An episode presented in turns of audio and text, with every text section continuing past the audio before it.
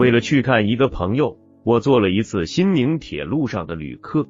我和三个朋友一路从惠城到公益，我们在火车上大约坐了三个钟头，时间长，天气热，但是我并不觉得寂寞。南国的风物的确有一种迷人的力量，在我的眼里，一切都显出一种梦境般的美。那样茂盛的绿树，那样明亮的红土，那一块一块的稻田，那一堆一堆的房屋，还有明净似的河水，高耸的碉楼。南国的乡村虽然里面包含了不少的痛苦，但是表面上他们还是很平静、很美丽的。到了潭江，火车停下来。车轮没有动，外面的景物却开始慢慢的移动了。这不是什么奇迹，这是新宁铁路上的一段最美丽的工程。这里没有桥，火车驶上了轮船，就停留在船上，让轮船载着它慢慢的渡过江去。我下了车，站在铁板上，船身并不小，甲板上铺着铁轨。火车就躺在铁轨上喘气，左边有卖饮食的货摊，许多人围在那里谈笑。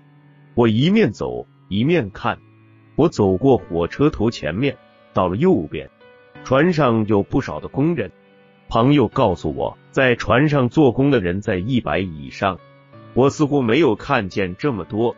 有些工人在抬铁链，有几个工人在管机器，在每一副机器的旁边。至少站的有一个穿香云纱衫裤的工人，他们管理机器，指挥轮船前进。看见这些站在机器旁边的工人的昂头自如的神情，我从心底生出了感动。四周是平静的白水，远处有树有屋，江面很宽。在这样的背景里，显出了管理机器的工人的雄姿。机器有规律的响着，火车趴在那里，像一条被人制服了的毒蛇。我看着这一切，我感到了一种诗情，我仿佛读了一首真正的诗。于是，一种喜悦的，差不多使我的心颤抖的感情抓住了我。这激起的诗的动人的力量，比任何诗人的作品都大得多。是应该给人以创造的喜悦，是应该散布生命。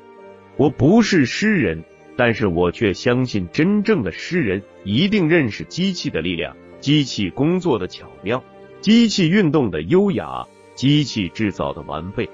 机器是创造的、生产的、完美的、有力的。只有机器的诗才能够给人以一种创造的喜悦。那些工人，那些管理机器。指挥轮船，把千百个人，把许多辆火车载过潭江的工人，当他们站在铁板上面，机器旁边，一面管理机器，一面望着白茫茫的江面，看见轮船慢慢的驶进岸的时候，他们心里的感觉，如果有人能够真实的写下来，一定是一首好诗。我在上海常常看见一些大楼的修建、打桩的时候，许多人都围在那里看。有力的机器从高处把一根又高又粗的木桩打进土地里面去，一下一下，声音和动作都是有规律的，很快的就把木桩完全打进地里去了。四周旁观者的脸上都浮出了惊奇的微笑。地是平的。木头完全埋在地底下了，这似乎是不可信的奇迹。机器完成了奇迹，给了每个人以喜悦。这种喜悦的感情，也就是诗的感情。我每次看见工人建筑房屋，就仿佛读一首好诗。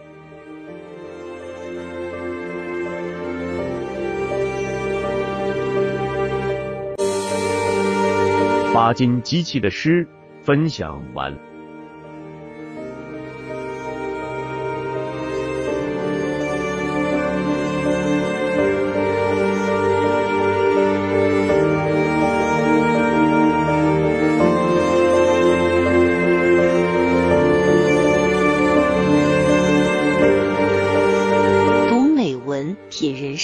看世界，打开心灵的锁。小伙伴们，下期再见。